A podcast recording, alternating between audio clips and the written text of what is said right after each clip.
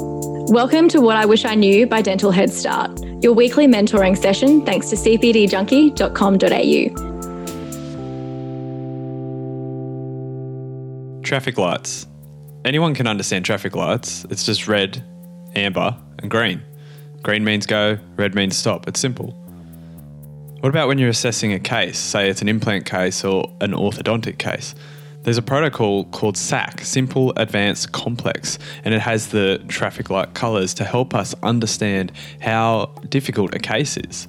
This is something that really simplifies the assessment of a case, and this is something that helps you stay within your scope of practice, which is your obligation, even if you're taking on new and more challenging cases. In this episode, we talked with Dr. John Hagiliassis. He's from Aorta, an orthodontic training company that helps you understand how to assess a case, what the difficult things can be, and to prevent you getting yourself into trouble. Check them out at aortaaustralia.com.au. The SAC protocol is not mine, it was something brought up in the implant world. So the SAC protocol all began for me about 10 years ago. I was at an implant lecture, uh, and the great Dr. Stephen Chen was talking about how to ensure predictability and reduce risk and complexity with implant placement, both from a restorative and oral surgery perspective. And he brought up this concept of SAC, simple, advanced, complex. He, he cited research uh, claiming that when a, when a dentist or, or a periodontist or an oral surgeon place their first 50 implants, the statistics show those that haven't got an understanding of complexity will have an increased risk of failure. And generally, your first 50 are where you're going to fail and where you're going to learn. Um, and he would then talk about how to determine an implant based on parameters that are physiological, biological, um, uh, anatomical. Um, and also sociological from the patient's point of view and psychological. So we talked about how an upper implant near a sinus area uh, in a smoker would be a reason for it to be a complex case.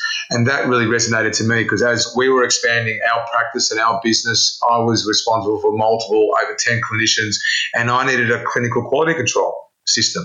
So the SAC protocol evolved not just for uh, clear aligners, it evolved for every aspect of our practice.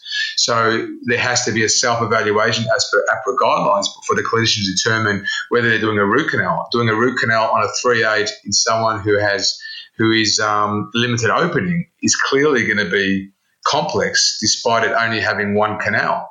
So understanding what you're doing and factoring patient expectation. Someone with a high smile line, for example, that presents the news or is an actress or actor or, or a model is going to have higher expectations if you're doing a gum lift than someone who's got a low lip line.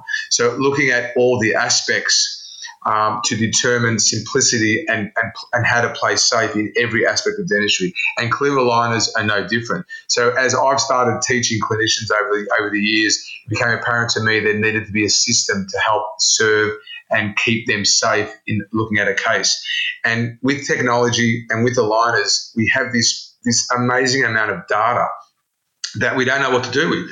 It's given to us in six planes of movement, but we don't know how to determine the numbers. The aligner companies do. They have the parameters and preferences based on their default setting of movements of how a tooth can move predictably.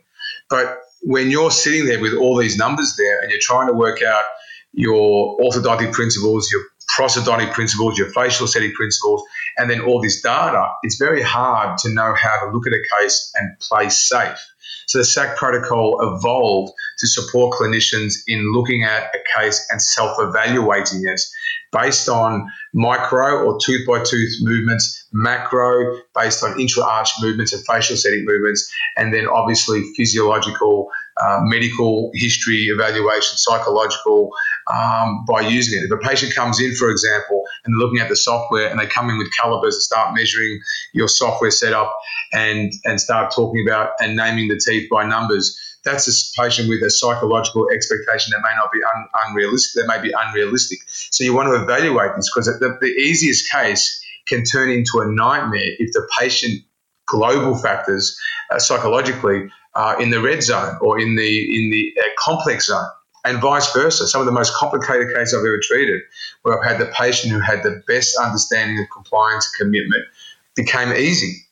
So it's a protocol that assesses the, the, the numbers, the, the orthodontic principles, and the patient factors to help you assess a case and know when to refer and know how to seek mentorship or support or versus proceeding.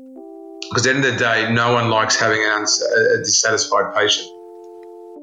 Absolutely. It's it's such a crucial part for someone who's starting out in aligners as well or, or basic orthodontics is our ability to self-assess. Obviously it's it's critical according to AHPRA, but sometimes the things that literally go over our heads. So that's why I really I think this is a fantastic protocol. Tell us a, a, a few specifics perhaps about the micro, macro and then global factors that might categorize that case.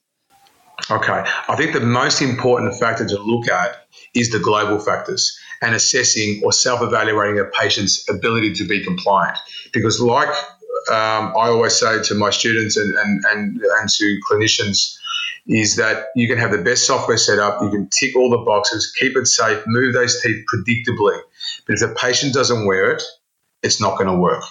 And the global factors of self evaluating a patient's psychological profile, social profiling to be compliant is critical. Some major research from the US talks about clear aligners being most compliant in patients who are tertiary educated, women 25 to 55 who have got kids, stability. Patients who tend to be poor compliant are those that may only have a high school degree, who don't come in for regular recall appointments. These are all red flags.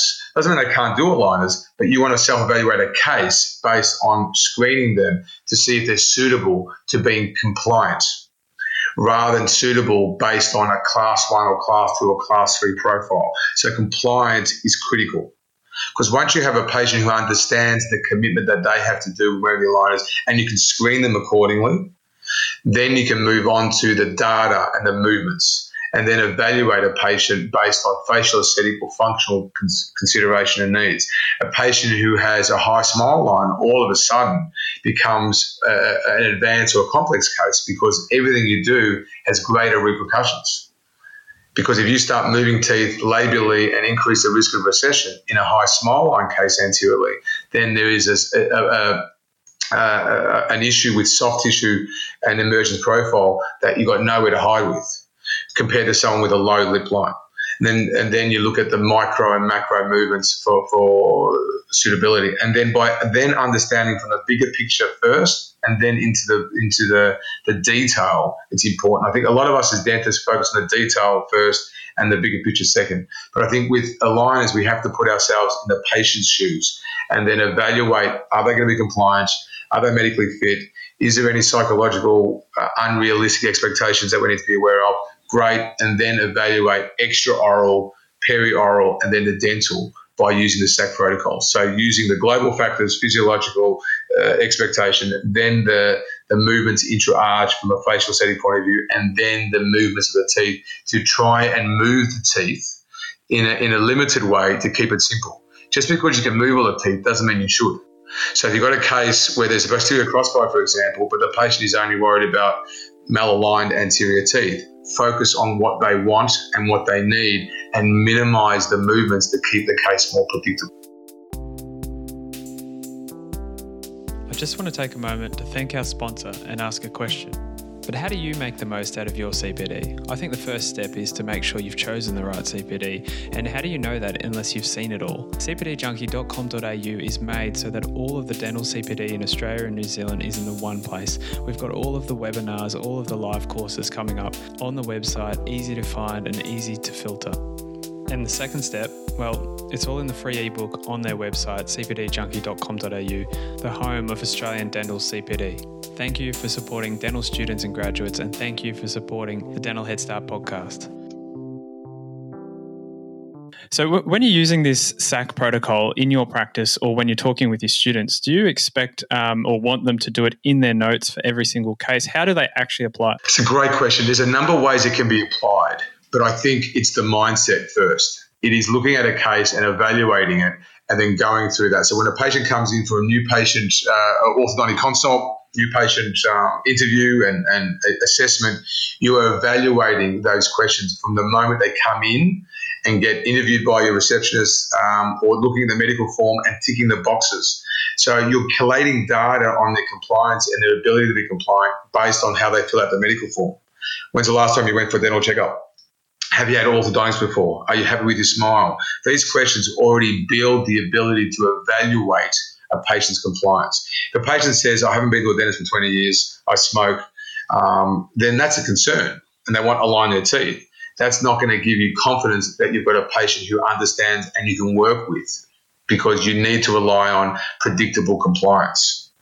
So the medical form, the the the inability to, to collate data uh, and not assess that from the beginning um, is a critical mistake that I see. So you want to ensure that you're collating that information that's going to help you assess compliance. So when you're assessing them uh, physically and biologically to assess what's wrong and diagnose, you already have an understanding whether clear aligners is going to be suited to them. Because not everyone should have clear aligners. Clear aligners can treat literally any situation, but it only should be treated by people who can wear them predictably and confidently.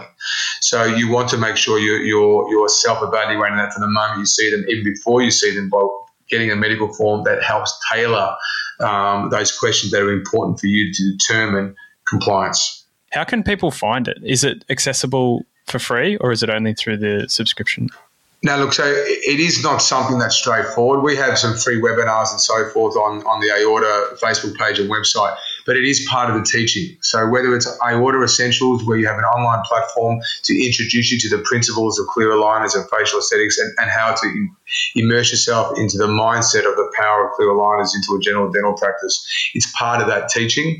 And then we bring it up into every aspect of our training, whether it's clinical confidence sessions, um, whether it's practice integration programs or master classes. So it starts off being available to everyone who has done an online or face to face course.